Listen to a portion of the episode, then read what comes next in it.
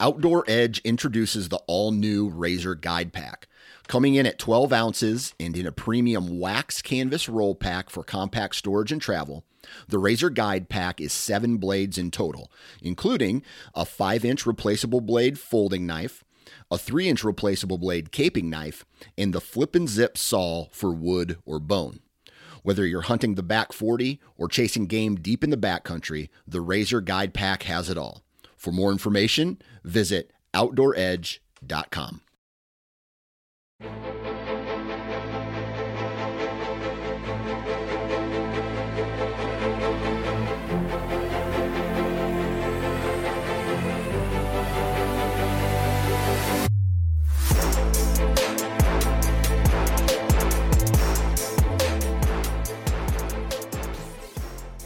Ladies and gentlemen, Happy New Year.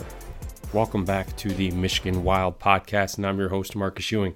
Uh, yeah, I am back. I had a little hiatus there uh, for most of the month of December, actually. I uh, just had a ton going on, and unfortunately, sometimes uh, priorities don't always align in terms of uh, what I'm able to, to get done and get accomplished and all that good stuff. Um, so unfortunately, I just had to take a couple-week break um, just to get situated. Um Handle the holidays, I guess is a good way to put it. Birthdays and holidays and all that good stuff. But we are back, uh, better than ever, and have a, a great year uh, lined up for you guys uh, as far as the podcast goes. Um, and to kick things off uh, for the first episode of twenty twenty-three, I have Trevor Hubbs. And Trevor is the executive director for the Armed Forces Initiative uh, branch of Backcountry Hunters and Anglers. Um, we were trying to align this to get Eric McGee on. Uh, I believe I believe that's his last name. And Eric is the liaison for the state of Michigan, uh, and talking uh, about some stuff or different events that Eric is is working on and, and getting planned uh, for this year. And uh, unfortunately, we're not able to do that, so we'll get Eric on uh, separately down the road. Uh, Probably as we get closer to to some of these uh, different events that they're going to be putting on, um, to to get you guys more information. Uh, but Trevor and I get to talk, um, you know, about the Armed Forces Initiative, uh, what the goal of it is, how it all came about, uh, the success that they're seeing. Um, you know, not only from a membership standpoint, but more importantly, um, you know, the the healing, the development, the creating new conservationists uh, as it pertains to our veteran community, um, which is it, it's just a ton of, of really cool things that are a, by, a byproduct uh, of A F I and everything. Uh, Trevor talks about, uh, you know, the the sacrifice, the dedication that it takes uh, on his end. Uh, he doesn't actually say those words. I'm going to say those words. Um, but when when he throws out the number of days that he was Uh, away from home and in the field last year, um, either traveling to an event, actually at an event, uh, or anything like that. Uh, it's it's staggering, um, and it's uh, it's very impressive. Um, you know how much Trevor cares uh, about the mission of A F I and everyone involved. So super cool to to hear him talk about that. Uh, we also kind of talk about you know why B H A um, has been so successful. Uh, why maybe the veteran community um, is drawn to to B H A uh, in terms of you know all the different conservation organizations out there and everything like that. But no, it's a it's a great conversation. It's a great episode. Uh, I've had the chance to speak with Trevor before. Um, today was just kind of a continuation, um, a little bit different audience. Uh, and like I said, hopefully we'll get Eric on, the liaison for state of Michigan here, and we can talk about um, some great events, how you can get involved or, or maybe participate or, or anything like that. So uh, I don't even know what episode number this is because it's been so long, fifteen, sixteen maybe? Yeah, with Trevor Hubbs. Enjoy, everyone. Trevor Hubbs, welcome to the podcast. How are you, sir?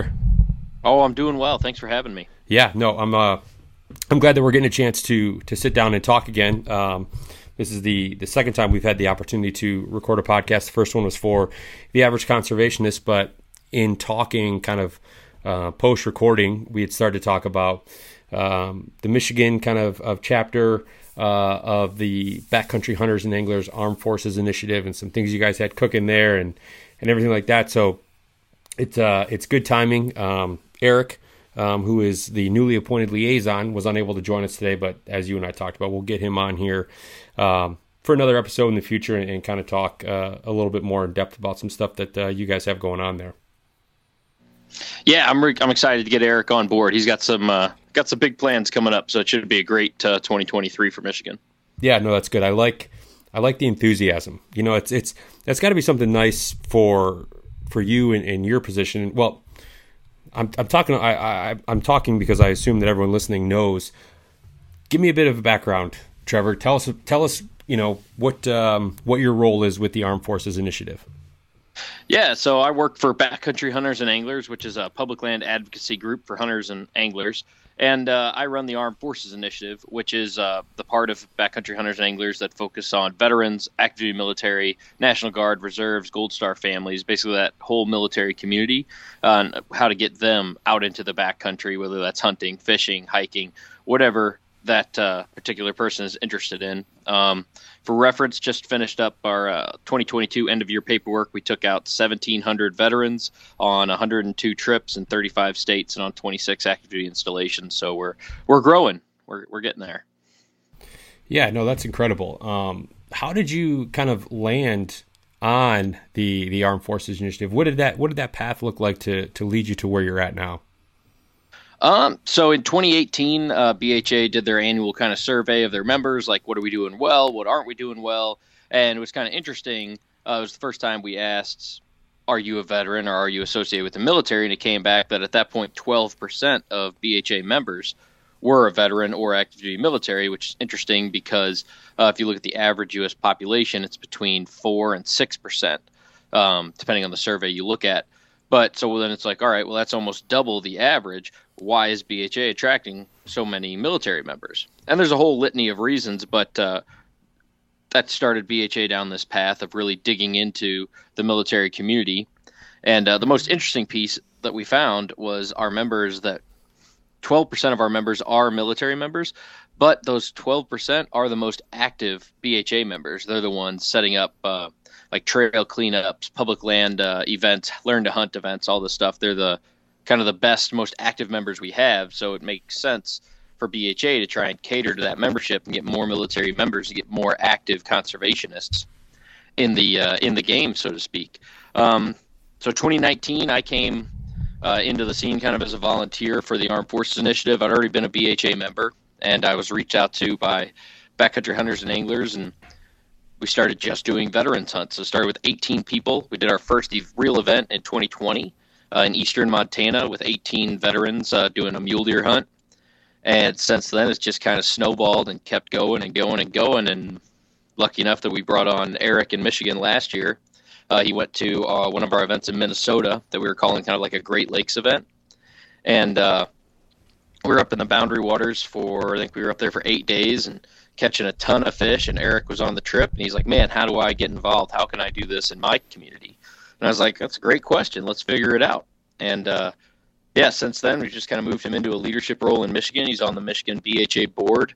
Uh, he did a like a skeet shoot followed up by a pheasant hunt earlier this year. We just kind of put and take pheasants, like a learn introduction to the upland kind of thing. Like, this is what shotguns are. This is uh, like the size shot you'll need for pheasants. This is the type of habitat pheasants live in. Just now let's practice shooting, and then let's go see if we can – we could find some dinner out in the uh, prairie there. So, no, it worked out, and uh, he's got a bunch more events planned for twenty twenty-three. So that's uh, that's how we got here. Yeah, no, that's that's great. Like the the the pheasant hunt, like the kind of introductory to, to upland hunting, if you will. that's uh, that's like such a, a great kind of low barrier to entry um, type of event that can get a lot of people involved. Because I don't want to. to to stereotype here, but I got to imagine if you served in the military in some capacity, you probably got a shotgun or two at the house. And, you know, just knowing, I mean, that just doesn't go for military. I mean, that's damn near all of Michigan for crying out loud. Yeah, absolutely. Um, but yeah, it's, it's one that, you know, with a little bit of direction, um, you know, you can, you can be successful. You can see, you know, what it takes to, to get out into the field. And again, you know, not having to spend, you know, potentially hundreds of dollars on camo, tree stands. Like if you're talking about whitetail, you don't got to go out of state. You can do it right here in Michigan. You just got to, you know, learn the habitat, like you mentioned, understanding, you know, what type of, you know, shells you're going to need, what size of load, you know, the load that you're going to need.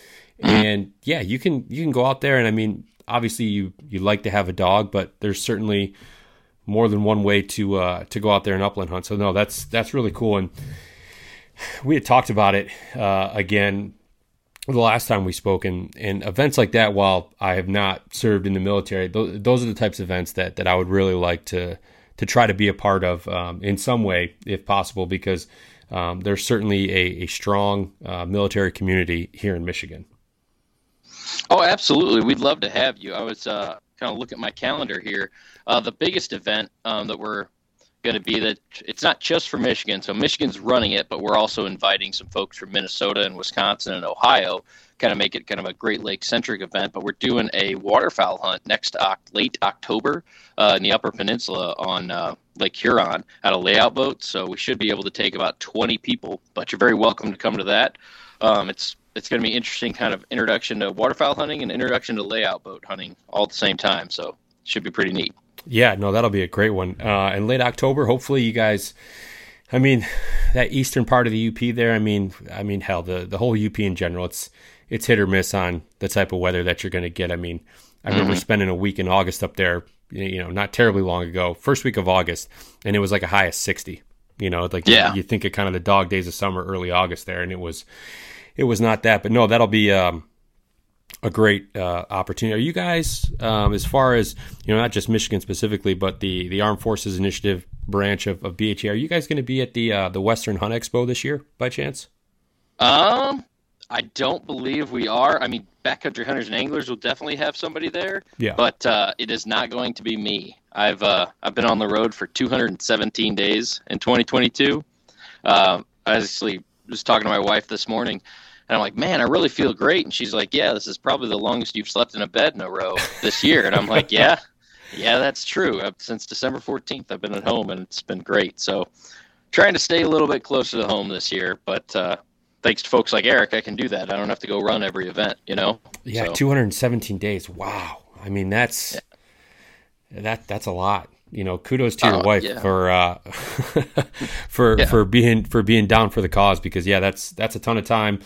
You know, not only, you know, just on the road or sleeping out of a tent in your pickup truck, whatever, but just, you know, away from family. I mean, those those types of things can can be tough and can kind of wear on you after a while. Oh, absolutely. It's uh, it's a great time. Like I, I have no business complaining. Like I get paid to take people hunting and fishing. Like, so you can't uh, you can't really complain, but it is that that's all it is. It's the three year old and the one year old at home that uh, you just kind of feel guilty about being on the road so much. Yeah. But you just got to look at the bigger picture to to some degree, right? Yeah. You know, the the mission that the Armed Forces Initiative have, that, you know, B H A in general has, um, is such a positive one. And it's one that, you know, when you decide to, you know, take a step back or whatever the case is, and your kids, you know, are old enough to to really enjoy that time with you and your wife and the outdoors, you can, you know, you can kind of have that discussion with them and say, you know, this is... This is why I was gone all that time, so that you guys can come out here and, and you know, and, and enjoy these places that, you know, that I grew up hunting, or that I grew up fishing, or that, you know, I was, you know, taking other veterans out on, um, you know, when you guys were just little, and, and it's because of the work that B H A is doing. Oh, absolutely. It's it's definitely worth it one hundred percent. Like, it's give you an example. We did a, a pheasant event in South Dakota. Uh, man, what was that? Probably three weeks ago, maybe two weeks ago. And we had twenty veterans up there, and uh, I had to leave and drive overnight from South Dakota, leave that event at five, and then I pulled into the boat ramp at at five a.m., so I just drove twelve hours overnight, no sleep, to Oklahoma to start another event uh, for duck hunting. But uh, it's like two in the morning, and I am just dragging, like, coming through rural Kansas. I actually just got a bill from the Kansas Turnpike Authority. I guess I missed a toll, and that's a twenty-three dollars fine. So oh, there you go. Good for Kansas. They're making some money. But, uh, but uh, no, so I get, uh, it's like two in the morning. I'm just dragging, I'm getting gas. And uh, I get a text from one of the participants at the pheasant event. And he's just like, hey man, I really, uh, we introduced him. He's like, hey, this is Greg. I already had his number, but this is Greg. I just want to let you know, like, man, I was in a really low spot before this. And uh, this is incredible. I had an amazing time. Like, if you ever need somebody to keep doing these, like, please let me know. I would love to take other veterans out. Like, this made a huge positive impact. And I'm like, you can't stop. Like, that just gave me another six hours of energy, you know, that got me through the next day of uh, of no sleep duck hunting and trying to take more people out. But it's like we've gotten fifteen of those this year, just like direct texts or emails or conversations where somebody's like, hey, that A F I really helped me uh, just in a personal way from, you know, we'll call it P T S D or just the anxiety of getting out of the military. Like, it's stressful. And as long as we can help people with that, like, can't really stop, you know, got to keep going. Yeah. I, I mean, I, I can't imagine what that's like, getting a text like that from someone who, you know, you've just spent a few days with. You, you know, you probably had spoken to them prior, you know, leading up to the event. You know, you spent three or four days with them, um, you know, pheasant hunting or, or fishing on the boundary waters, you know, whatever the event was. Mm-hmm. And then, you know, twelve to twenty-four hours later, you're getting that text like, hey, you know, you, you helped pull, you know, you and, and, and B H A and, and the A F I, like, you guys helped pull me out of a bad spot, out of a dark place. I mean, that's, that's a heavy thing. Um, I've got to imagine. And, you know, the, the military community in general, um, it's, it's gotta be a really tough transition. And, the, you know, I've, I've had family members who have served, and I've certainly listened to, you know, a, a ton of podcasts with, you know, um, with veterans or, or current, um, active duty, um, just talk about, you know, their experiences, you know, while serving our country, um, and, you know, what that transition looks like. And, unfortunately, for, you know, feel free to stop me or correct me at any time here, but the the transition, right? When, you know, if you join, let's say you join the military eighteen, nineteen years old, I mean, hell, you're still a kid, right? Mm-hmm. And you do that for, you know, five years, ten years, uh, whatever the case is, and you don't know anything else. I mean, it, you know, by this point, you're, you know, you're a full-on adult potentially. I mean, you're in your thirties, let's say, and, yeah. you know, you, you don't know anything else. And that's kind of become, you know, all that you know. So is that like that part of A F I and, and these, these events that you guys are hosting and putting together? I mean, is that kind of a, a talking point to some degree? Like, you know, let's say, you know, after a day of pheasant hunting, right, you're sitting in the lodge or you're sitting around the campfire or something like that, that you guys make a point to talk about, or is it one of those things that just kind of tends to come up naturally, you know, while you're having some beers or something like that? Uh, I'd like to say it tends to come up naturally, but I do, uh, I mean, I, I do bring it up. I make sure that we talk about it when all the events that I'm at, and I, I recommend that our uh, our local leaders do that as well, because it, it's really not hard to do. It's um, it, it's it more takes the form of just kind of remembering when you were in. Like, for example, that pheasant event, we had two Navy guys that didn't serve together but did a lot of the same jobs. It talked for three hours about various ports, and then they're at a Merino, like, oh, I was over there in the Philippines. Yeah, this date. Oh, my God, we were probably at the same bar at the same time. Like, and you just kind of remember like what that was, and that just does wonders for people. Like, just remembering, like, because the biggest thing isn't necessarily like that the Marines or the Army or the Navy is so different from civilian life. It's um, it's the people that you're hanging out with every day. Like, it's not so much like, oh, I have work friends in the Army. It's no, I have eight people that I see sixteen hours a day every single day that I sleep inches away from. Like, you just become unbearably close to the point like you'll fist fight each other at the drop of a hat for nothing. But, you know, you also know that, like, hey, that guy, that person's going to die for you and you're going to die for him. And it's just an incredibly, I guess it's a, probably the wrong term to use, but it's, it's just an incredibly safe space. It's kind of one of those, like, the closer you are to danger, the farther you are from harm, because you're so close to everybody else. Like, doesn't matter what you get yourselves into. Like, you're there with the group, with the team. Everyone's in like, it together. Exactly. You just have this incredibly close uh, relationship with people that I, people in the in the civilian world just don't quite understand. Like, uh, I was talking to a guy, just I told you I was home for the holidays back in uh, Missouri, Southern Illinois, and one of my younger brother's friends was uh, he just got out of the Army, and we were talking a little bit at the bar, and he. Uh, he was talking about his first job, and everything's going all right for him. Like, but uh, like just your your instincts to help others and help the team is not something that is shared by most of the the civilian people that you run into on the first day at the job. So I'm trying to remember the exact scenario he described, but I'm not going to be able to. But he's just like, that was just the farthest from my b- mind when the boss said like something like, oh, go ahead and take that the rest of the day off when other people were working, because he wasn't directly asked to work because he was kind of new and he got left off the email or something. And he's like, well, no, I couldn't. Like, how could I do that? Like, it's just the farthest thing from his mind would be to go home, even though he was completely within his rights to go home. And it's just interesting how uh, Like, that's the toughest part, is like just your instincts are completely wrong a lot of the times in the civilian world. Like, and then you look strange. For yeah. like, well, I've got to imagine too, you know, when, when you're in the military, for the most part, all of your, your time is accounted for, right? You, mm-hmm. you have places that you need to be at specific times. You have duties and jobs that you need to complete on a daily basis. And you, you don't wake up in the morning saying, what the hell am I going to do today? Right? You just, you, yeah. you know, when you go to bed the night before, okay, you know, waking up at oh five hundred or whatever the case is, and like, I got to do this, this, this, and I got to report here, report there, you know, I got to do this and this, and then my day is done, right? And then, you know, maybe you have, you know, a couple hours of free time in the evening or whatever the case is, you know, depending upon, mm-hmm. you know, what your job is or, or anything like that. But there's there's never that wondering period. It's, it's always yeah. accounted for, and you're always, like you said, looking out for the person next to you, because you're all in the shit together, regardless of what the job is, right? You mean, yeah. it's, if one person isn't doing their job, the whole thing is going to fall apart. And the accountability factor that I think that the military as a whole does a great job of teaching and instilling into people is that, you know, no one person is greater than the team, um, that everyone needs to be kind of rowing that boat in the same direction with mm-hmm. the same common goal. Because, yeah, you kind of get into, you know, quote unquote corporate America.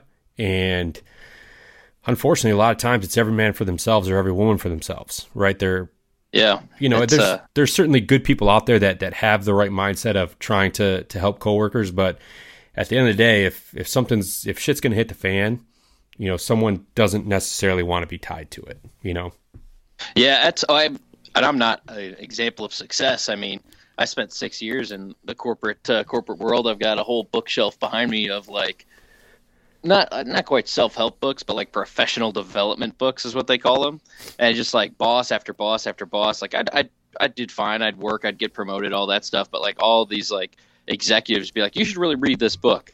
And I kept reading them, just not getting it. Like, man, I don't understand why that. But it's all basically it's how to make yourself stand out, how to make yourself look better than you actually are. Like all this like. I don't like to say like office politics, but one of them I'm looking at is actually called Office Politics for Dummies.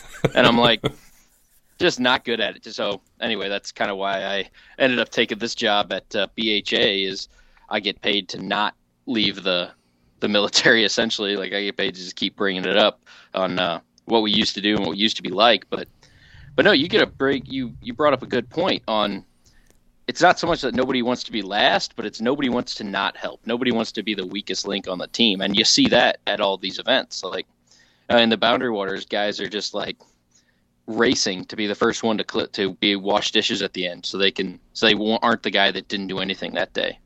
You know, like if you didn't catch fish, you're going to wash dishes, you're going to clean fish, you're going to help drag canoes up, or like nobody wants to be the person that didn't help. And that's one of the most interesting things. That's why I think I like this job so much. And we're having so much success is you don't run into people that are there um, trying to get something for nothing.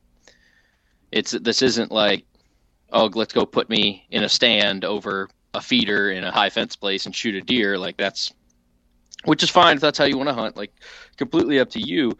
But the people that come to our events really, they won't, I don't want to say they want to earn it, but like they want to work for it. They want to sweat. They want to be cold. They want to be miserable for a minute. Like, they don't want anything given to them. And that's, that's interesting. And it's a really cool environment to be a part of. Yeah. And I think, and maybe, you know, just from my experiences in the outdoors and, and growing up, it's, you know, that's, that's all part of it. Right. I mean, mm-hmm. that's, I, I, I mean, don't get me wrong. If, if I can go out hunting and, you know, whether I'm sitting and in Michigan, obviously here we, well, most of Michigan, you know, we can't bait or anything like that. No. So let's say you have a really nice food plot or something like that. I mean, sure, I'll take the layup, so to speak, that you mm-hmm. know, you're, you're, you're probably have a really high probability of seeing deer. Might not be the deer you want, but you're going to see deer. I would much prefer, you know, let me hike in somewhere. Let me, even if I'm hunting on private, like let me get to the spot that is not easy to get to. Let me, let me work for it because it, mm-hmm. it feels so much better. There's so much more gratification at the end of the day if you're able to punch a tag and you worked your butt off to do it. I mean, those are the things that you feel good about. And like I said, don't get me wrong, I'll I'll take a layup now and again. I had one two years ago where I was in the stand for thirty minutes, and yeah. you know, I mean, it just it happened to work out well that day. But I mean, that's you and I both know. I mean, that's that's a very very that's less than five mm-hmm. percent of the time something like that happens, right? Oh, you're you're spot on. It's uh, we had a deer hunt earlier this year, and I was with a veteran and just trying to fill a a doe whitetail tag in eastern Montana. And um, on the first day, like we were setting up camp, and we look up, and there's one like fifty yards away, just kind of grazing in this like prairie. And I'm like, "Get your gun, get your gun, get your gun!" And he's like, real slow, and the deer ends up running off, and we don't get it. And he's like, "I'm really happy we didn't get that. I don't know if you could tell, but I was not not really interested in filling the tag that way." And so we had the discussion. He's like, "Yeah, I would rather not fill the tag um, than try and get this like the easy way or luck into something. I really want to earn it." And I'm, and that's how most of our of our folks are. It's really an interesting environment. Like we end up seeing three more deer, uh, just with that guy in particular on that trip, and uh, at another like just litany. Like we're facing into the setting sun on some of them, facing into the rising sun, where it just could not get a good uh, picture in the scope and wasn't comfortable. Didn't take the shot. Ended up going home without punching his tag, but he couldn't have been happier. Like because it's not about the tag. It's about the experience. It's about you know, earning it, I guess is the best way to put it for him. That's what he wanted. And that's what we were able to give him. Yeah, no, that's, I, I like, I like that, uh, you know, a majority of the guys or, or all the guys and gals that, that come and take part in your events have that mentality, because it, I think it speaks volumes to the character of that person that they, they want to work for something. They don't, they don't want anything handed to them. And I, uh, I think that's that, That ethic, that mindset is is lost on on a lot of people nowadays, unfortunately. Yeah, it's. Uh, I mean, you spend as much time in the field as I do, and I like to say, like, you don't get the hunt you want, you don't get the hunt you think you deserve. You get whatever hunt the mountain gives you. You just got to be prepared to take it. And like with that whitetail at fifty yards in camp, I'm just like, Jesus, just do it. This is never going to happen again. Just do it. like. Like, cause you, I mean, we walked around the mountains of southern Colorado a month earlier for elk for five days with nothing. Like, didn't even find like fresh scat, and it's just like the mountains can just kick the crap out of you sometimes yeah. for nothing. So like when you get that give me, it's like just take it. So like I, I see both sides, but again, like if it's your first hunt like ever, like and he didn't want the give me, like totally fine, I get it. Like he'll come around. Yeah. Get, ide- yeah. Ideally, he gets to a point where he's just like thanking the hunting gods, like this is amazing. Yeah. like absolutely. So as as A F I has kind of really you know blossomed um, since the since the inception of it, you know what is what is the main goal of A F I and, and the veterans? You know, besides just getting them into the field or you know. getting them involved. I mean, what is what is kind of the the end goal when when you bring people out for these events, or you're you know you're having meetings, or just you know trying to grow that membership base? Like, what is, I guess, what is the the ultimate kind of end game for veterans that that you guys bring out or that you speak to and things like that? Yeah, it's really hard to point to to one, because I. I mean, I have the one on paper, like the end goal is to create conservationists, right? It's ideally I take people out, or one of our volunteers takes people out. They have such an amazing time, duck hunting, pheasant hunting, deer hunting, whatever, um, that they become so passionate about it that they want to go and become like a waterfowl or a deer expert. Like they go start installing wood duck boxes or, you know, mallard uh, nest huts or whatever, whatever their specific community or area that they hunt in needs, right? Like, they become so passionate about it that they become invested in making sure there's more ducks and more areas to hunt ducks and more public land. And then as a veteran, they can go represent the conservation community with their uh, Department of Natural Resources or whatever fish and game agency they have locally, and, and even uh, higher than that at, at Congress if asked upon, or at local community meetings, whatever that is. The goal has always been to create conservationists. And um, I think we've done that. Our year-end surveys, we're still waiting for all the results, but um, right now it looks like seventy-eight percent of our uh, of our participants who went hunting for the first time with us have gone hunting again since. So like that's the first step, is like m- making sure it's not a once-in-a-lifetime experience. But uh, there's always this kind of this creepy, not creepy, but like this the secondary goal that just keeps creeping in and showing success. And that's uh, that's just veterans' mental health. That's getting people to a point where they have a mission, they have something, right? And they go, they're not necessarily mutually exclusive. Like, they go together. Like, I hope that conservation is that mission, but giving them a mission, like, cause like you said earlier, once you get to that, that first day out of the military where you wake up and you've got nothing to do, no one to tell you what to do, no one to look out for other than you. Like, it's pretty great, pretty great for about six weeks. And then it's not. And then you've got like, it's, it creeps in fast how not great it is after Leave about is over. six weeks. Exactly. Like, um, and then you have to have something. For example, you take somebody that, uh, you know, was in high school or was in grade school even for nine eleven, and then they decided to enlist, and then they enlisted after high school, and they've been in the mil- Marines or the Army or whatever, and every day they were at war up until, you know, two years ago. Like, every day they knew they were making the world a better place. They were training to make the world a better place, whether they were haircutters, cooks, truck drivers, infantrymen, doesn't matter. Like, everybody has a job that contributes to the whole, right? right? And then now that person is a bank teller, a steel worker, you know, a, a, attorney. Doesn't really matter what they do, but it's hard to find that same kind of satisfaction, that same kind of uh, I don't want to say self-worth, because you shouldn't necessarily take your self-worth from your job, but but you end up doing exactly that in the military. Like, you wear, like, you have awards that you get you wear on your chest every day. Every day you walk around, you can see exactly how you measure up with your peers. Like, you really can identify your self-worth with how well you do your job. And then you don't have that, right? Like, yeah, you build buildings. You can say, like, oh, you can drive your kids past it. It's like, if you're a construction worker, you can get out and you say, yep, I helped build that, or I did this, and that's great.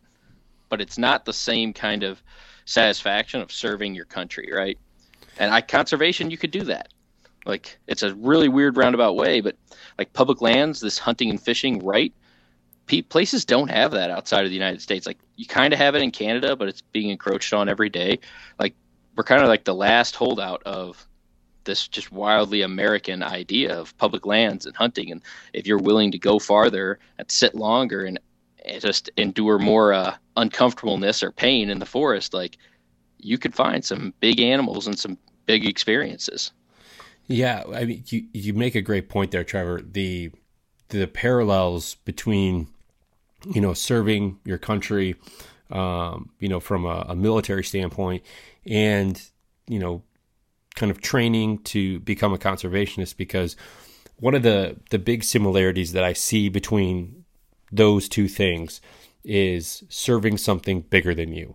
And it's mm-hmm. it's also kind of serving something that you can't really put your finger on. You know what it is. I mean, you know, I mean, you know, fighting for our freedoms and, and all of those. I mean, you can, you know what it is, but you can't every day necessarily point to, like, okay, this is, this is why I'm, you know, why I'm serving and why I'm, you know, trying to defend this country. And the same with conservation. Yeah. You know, if you're, you know, doing a trail cleanup, uh, habitat restoration, a fence pull, um, you know, river cleanup, the list goes on and on. You you know what you did in that in that moment, but you really probably won't see the effects of it.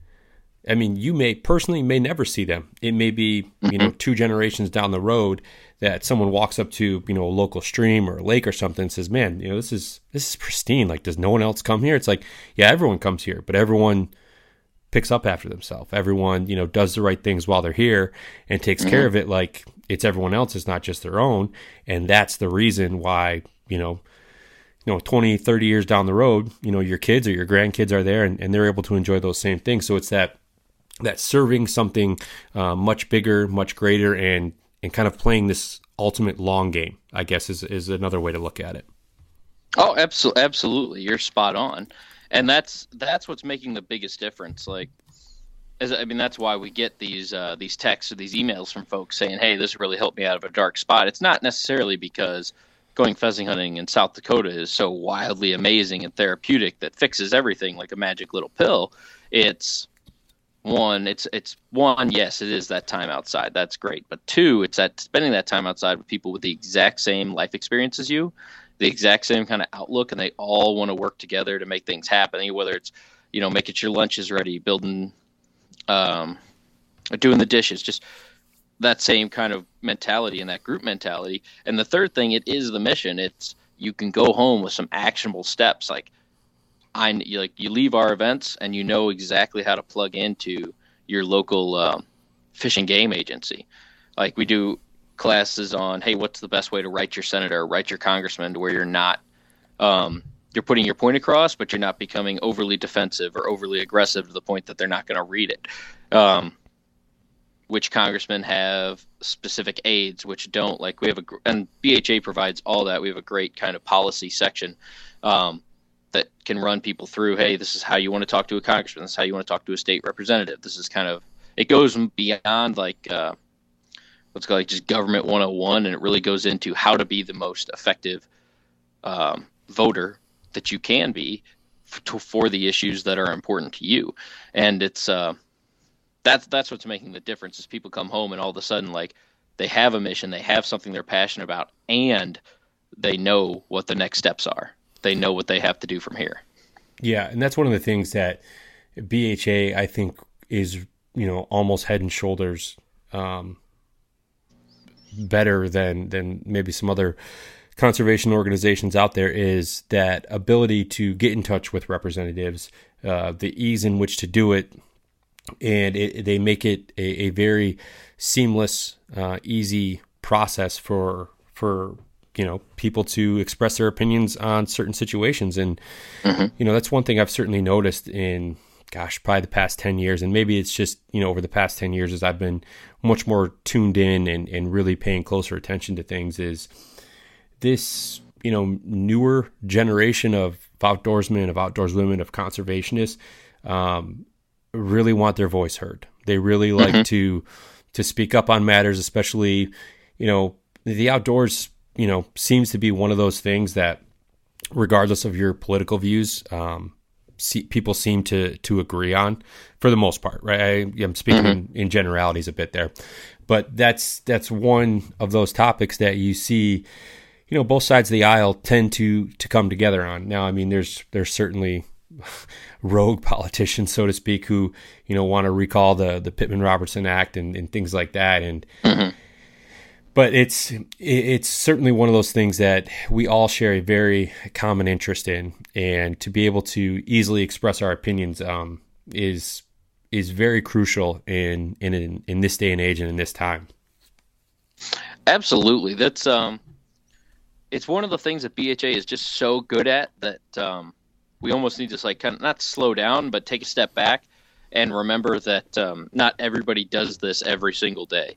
Like I, I joined the uh, like the policy team calls or our meetings once a week, and uh, it, it's really interesting when you talk to someone who has just such a high level of expertise because they just live in the the issues. Like they're in D C, like they're not talking about Senator Tester, they're talking about you know Margaret, Senator Tester's chief aide. They're talking about this and these individual like. personality profiles that they know they're going to need to work with in order to pass, you know, whatever it is. And that's just an example, but it's very quickly, I'm just like very much out of my depth. Like, oh God, you guys know what you're doing. Right. But that's one of the things I think B H A re- we can do better is finding a way to really explain that exactly what we're doing and why we're doing it on individual issues every single time. Like the, uh, like the Pittman-Robertson thing you mentioned, like, was always going to die, like was never going to pass, like was more or less just a, an attention grabbing uh, piece or tool at the time. And then like people just kind of get, I E B H A members are like, man, why aren't we doing more about this? Oh, it's just because we have all the right people in the right places in D C to know that this isn't going to do anything. So if like, yeah, sure, we could commit, we could send, spend, you know, call it, five thousand dollars on letting all B H A members know, like, hey, here's the form letter that you need to fill out. Here's your, here's who you need to send it to. Let's rally, you know, all whatever we're up to, forty thousand members or something, and get this done.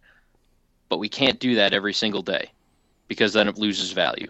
All right. It's if we have a huge tool, especially with the Armed Forces Initiative, we have a huge tool just because it, oh, it, right or wrong, it means more when somebody shows up to a meeting and says, as a veteran, I think this yeah. to a politician. For sure. Right? Like versus, you know, as a tax attorney, I think this. It's like we have this really hard hitting tool of uh, thousands of tens of thousands of conservationists all want this to happen. And we could really get pretty pretty precise with that message, but we can only use it so often before it becomes stale, right? Like, I mean, I talk to B H A members, they're like, man, it seems like every week I'm getting asked to sign this petition or do this and this and this. And I get it. It is uh, it is tough being a conservation-minded voter because you're constantly on edge. You're constantly looking for the next thing. But uh, I kind of lost myself on that story. But uh, it's something that I've been thinking about with my, my time off. Like, how can I do better on the policy side? How can I make better use of who, of our membership and the passion that we have here on staff? Yeah, you bring up a good point there, though, with you can't use that tool, even though it's a great tool in the toolbox, in the tool chest, you can't use it. It's not a, a one-size-fits-all approach, right? You have to, mm-hmm. like you said, if you guys have boots on the ground, like in D C, for example, who know that, hey, you know, this person proposed this bill. It's more of an attention grab, you know, based on all of our information, all of our circles. This is not going anywhere, right? This is going to yeah. die before it even grows legs. So we don't need to, you know, use our our one size fits all tool or our, you know, our, our ace in the hole, so to speak, to try to kill this. It's going to die on its own. We don't, mm-hmm. you know, let's wait for something that's um, that maybe is starting to grow legs. That's that's going to be much more detrimental to the outdoors, to public lands and conservationists alike. Let's let's wait and use it for that. And I think that's a good approach because I think that, you know, not just in the conservation space, but in, in, in a lot of different scenarios, when you have that ace in the hole and you can go back to it time and time again, you tend to overplay that. And like you said, it gets stale. People tend to start ignoring it, and and then it loses its luster. Um, so to, you know, use that when called upon, I think is is a great approach. And, and kudos to you guys for having that wherewithal to to know when and, and how to use something like that. Yeah, it's uh. It's definitely interesting. I, I mean, the biggest thing this year has been the corner crossing case for B H A, right? In uh, Wyoming, we've done a ton of other stuff. Like uh, our guy up in Alaska is going to call me when he hears this. He's like, "Why? Why is corner crossing more important than caribou?" Because you know, for him, that's you know, those are the issues he lives in.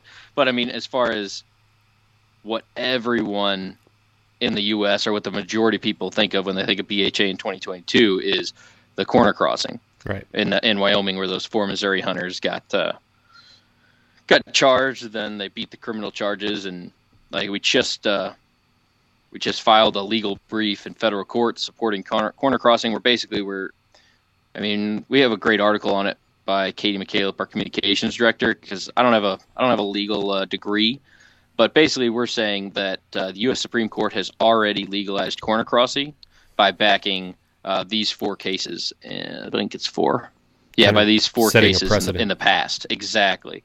So it's interesting to see, but like people think like, oh, well, yeah, Katie McCalip just wrote this. Well, no, Katie McCalip doesn't have a a, uh, a legal degree either. Like this is a massive collaboration of of attorneys, of what's it called, um, of policymakers, of weighing in with different uh, judges, retired judges. I'm trying to make this as solid as it is, and it costs an incredible amount of money. Like if we're looking at just like where you physically can put your dollars, like the I don't want to say like that we'll never run out of volunteer hours, but that is the one thing B H A is amazing at is our, our volunteers just step up every time and just keep churning and keep pushing stuff out. What we do run, what we will run out of is money, right? Like if we have like, let's say if we have fifty thousand dollars to spend on policy or whatever it is this year, like you have to really be strategic about where you dump that in. Like, right. Just the amount, amount of man hours on, on this brief that we filed, it's, I, I, it's got to be upwards of hundreds of thousands of dollars. I'm just, just looking at it now on uh, while we're talking. I'm just like, yeah, this is this is pretty intense stuff. Yeah, and she was like you said, she was just the one who put the pen to the paper, right? Exactly. And, yeah, exactly. she she had all of the information from all the necessary parties. Mm-hmm. When you, you when you're talking about, you know, like the, the veteran community and, and the voice or the weight that their voice carries as it pertains to, you know, different issues, um, you know, conservation specifically. You mentioned that when you guys first really kind of took notice, the um, military or the veteran community was at twelve percent of your membership base. Where mm-hmm. is that now compared to, I think you said that was twenty eighteen, so four years ago, almost five? Yep. Uh, so we're sitting, uh, I can actually pull it up for you one second here. Oh, I thought we were we're getting very, very close to fifty percent of B H A's membership. We're not there yet, which is kind of like my private little goal for twenty twenty-two. We are uh, we're still in the low forties. We're at like forty-two percent of B H A's membership is a uh, member of that military community. But kind of like the ins- the inside joke is, uh, Land, you're going to know the day that we surpass fifty percent because I'm just going to be in your office chair and it'll be my office now. Like, I'm the captain now. Exactly, exactly. But uh, we're not there yet. So what do you think it is about B H A specifically? Because I've got to imagine that, you know, there's a ton of, of great conservation organizations out there, but I can't imagine that any of them even rival, you know, forty-two percent um, membership base that were, you know, had some affiliation with with the military. Uh, what is it about B H A do you think that, that draws, you know, people from that community in?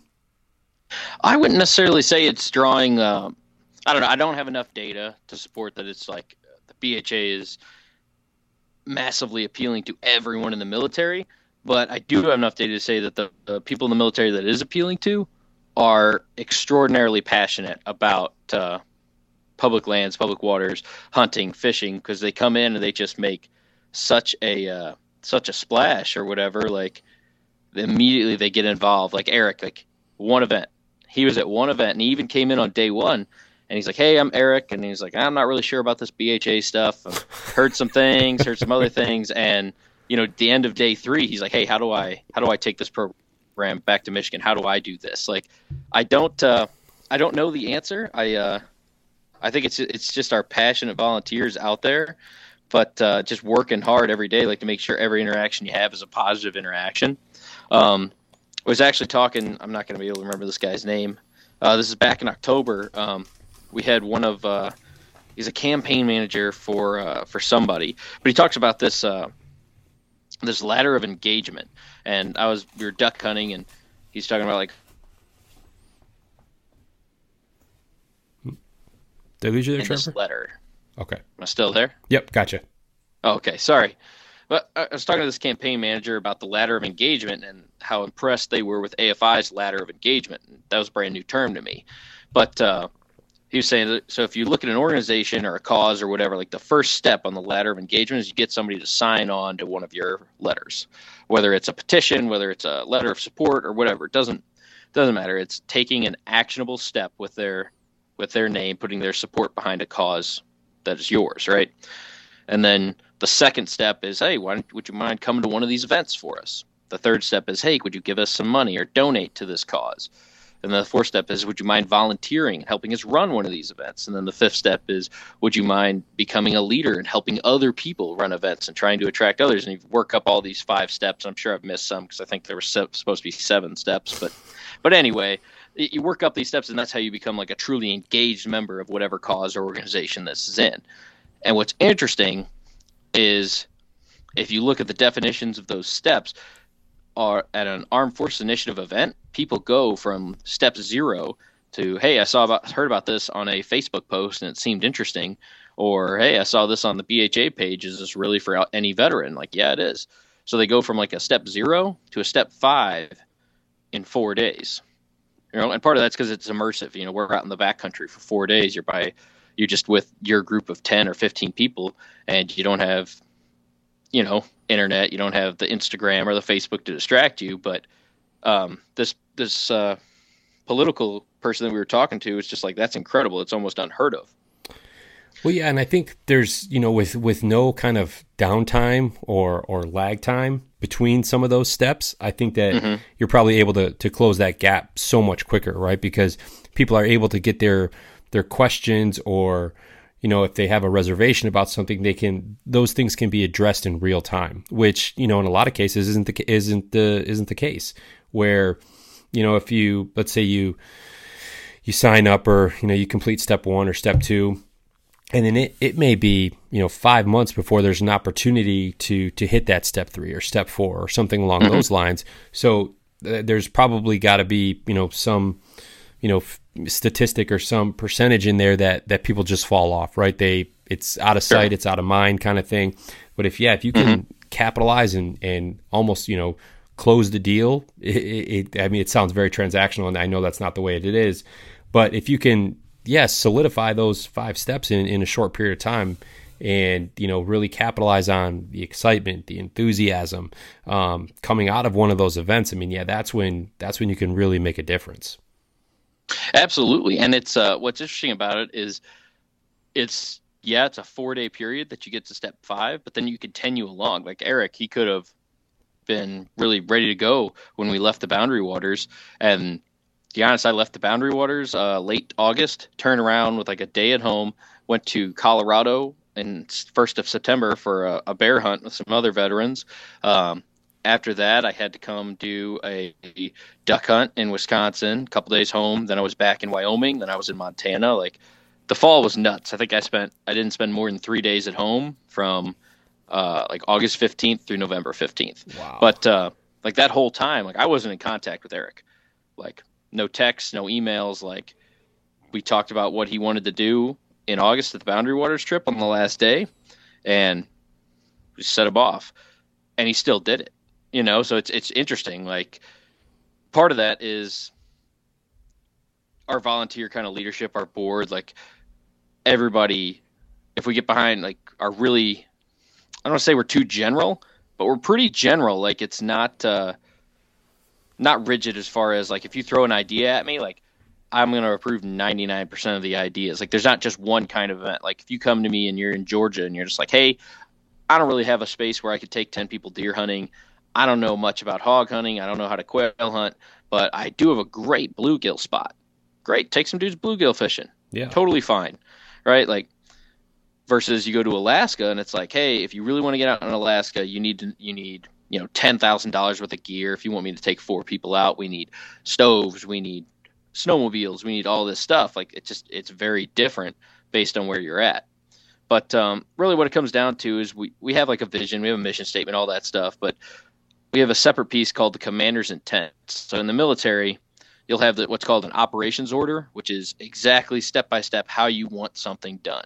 You know, it could be hundreds of pages, depending on the size of the of the operation.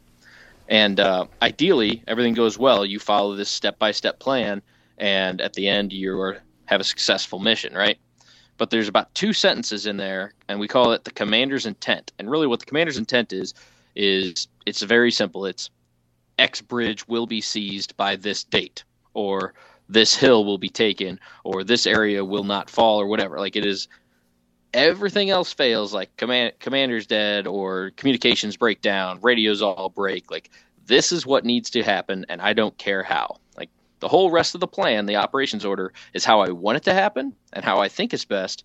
But as long as these two sentences happen, I'm happy. Like, the, the most famous kind of example of this is uh is the U S paratroopers on D-Day, where, like, um. German anti-aircraft fire just kind of scattered uh, the planes. Everybody dropped in the wrong spot. Uh, you had like sixty percent of uh, of paratroopers just drop in an area where their their original mission became unachievable based on where they were. And uh, so you have what uh, what we now call is uh, L G O P, is a little groups of paratroopers that basically you hit the ground, you find somebody wearing the same kind of clothes as you, and you get together and do whatever mission is closest. Like, who's in charge? All right, that's the mission we're going to go do based on the commander's intent, which really kind of, in the airborne, kind of breaks down to go shoot everybody dressed different than me. But, um, right, so the commander's intent for the Armed Forces Initiative is to instill within the military community a knowledge of conservation practices and theory, a love of wild places, and a desire to elevate America's public wild lands as fundamental components of American freedom. That's super broad.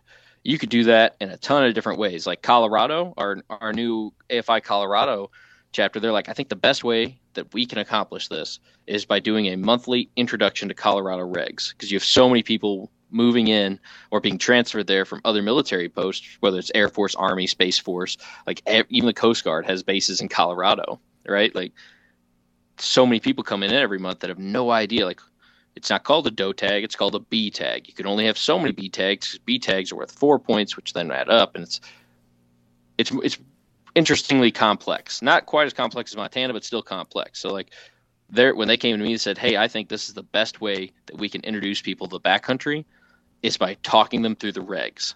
Because what should, would take people three years is now taking them two hours on the phone or two hours on a Zoom call or Skype call or whatever. Right. So it's just, it kind of, I think that's another pretty key part of our success is we're flexible enough that each, uh, each state, each region, each community can do what it, that it needs. Right. Like I'm, I'm one person. We have seven people on the board. Like none of us can speak for any one part of the country other than our own. Right. Like, but like Eric in Michigan, I have to trust Eric to know what the veteran community in Michigan needs. Eric being uh, near Detroit is going to have some junior leaders around the state where he's going to have to trust, like, oh, this is what the veteran community in the Upper Peninsula needs. This is what people in Ann Arbor need. This is what, I don't know, name another Michigan city need. Like, yeah, but uh, I think that that's having that flexibility, having that autonomy, I guess, from, from state to state or region to region, mm-hmm. um, is, is a great thing, I mean, for lack of a better way to put it, because it allows you to be, to still work towards that, that mission and do it by any means necessary. Because like you said, it's not a, a one size fits all scenario. It's, you know, every region is going to be different. And, and like the approach that, um, you know, the Colorado is taking, I think is great, because you're right, especially for someone from the Midwest or out East or something like that, that, mm-hmm. you know, regulations are, are fairly straightforward. I mean, you know, you're in Wisconsin, I'm in Michigan. So, I mean, we're, we're close to one another. So our, our state regulations are not all that different, but mm-hmm. yeah, you go out to Colorado and it's it, terminology is different, you know, the, the point system and all that. I mean, the, the draw system, I mean, it's, it's almost, you know, trying to speak French for, for someone. It's just, it doesn't, oh, yeah. it doesn't register. So to to have that ability, um, you know, state to state or region to region, uh, I think is crucial in in the success of of A F I. Mm-hmm. I I think so too. I wish I could, uh, yeah, I wish I could point to one thing like, hey man, this is exactly what we're doing and this is why it's working. But I, I really think it's just a combination of things. It's a combination of the right people in the right places and um, just. Some a solid idea that uh, is we're solidifying every a little bit more every day. Like, yeah, no, that's great, Trevor. Before I let you get out of here and enjoy the uh, the rest of your weekend here and the rest of your time off, where can people go and learn more about B H A, A F I? If you're especially if you're you know a veteran and you want to get involved, um, where can people learn uh, you know more about their particular state or, or maybe chapters that are are near to them? Yeah, so if you go to backcountry hunters dot org, that's the main B H A page, um, you can either type in the search bar, Armed Forces Initiative, or you can go to Programs, and uh, there's a little drop-down that says Armed Forces Initiative. And, um, yeah, you'll see, like, here's some of our blog posts, just, just little write-ups, little articles, photos of past trips. Um, you'll see kind of a map of the leadership across the country with people's email addresses. Uh, I don't have phone numbers on there, uh, but people's email addresses. Uh, we have another section where you could sign up to be a volunteer, a leader, uh, whether you want to be like a camp chef, whether you want to be a social media person, whether you think you could be a mentor and take somebody hunting, or whether you really want to want to go hunting and don't know enough. Um, really, we we have ways to sign up for just about anybody on that uh, says become a volunteer page. Um, yeah, and then uh, you can also see there's a little block of events where all of our events are coming up, and I have like sixteen events that I still need to post on here, but uh, I'm not so good at the computers. Uh, eight, eight years in the infantry didn't prepare me for this part of the job, so I'm a little slow on that. But uh, yeah, just look at it right now. In two weeks, I think we have a duck camp in New England. We've got a introduction to Washington regulations in wherever this is, Poolsboro, Washington. Uh, we've got some pocket fishing for rockfish at Vandenberg Space Force Base coming up, uh, deer hunting event in Tennessee, ice fishing event in Minnesota, snow goose hunt in Arkansas, like another ice fishing in Montana. We got stuff happening all over, and our twenty twenty-three events are, are just now starting to pile in. So once I get all those posted, you'll have a lot more on the calendar coming up. But no, that's that's incredible. Um, I'm certainly going to have to check that out and, and get in touch with Eric and, and kind of see what he has planned for Michigan here and, and try to get involved however I can, because I think that, that uh, I mean, we talked about this, you know, a few months ago when we last spoke, is that I, I see the importance. I, I see, um, you know, the good that is, that is and will come out of A F I.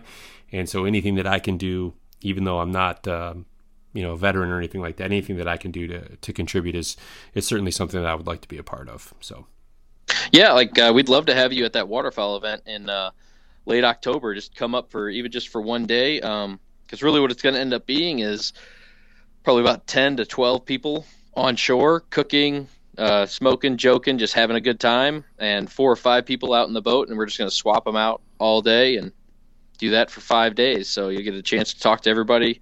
Uh, you could probably even record a podcast up there if you wanted to. Yeah. Hey, I can bring the morale. I got, I got that by the bunches. So yeah.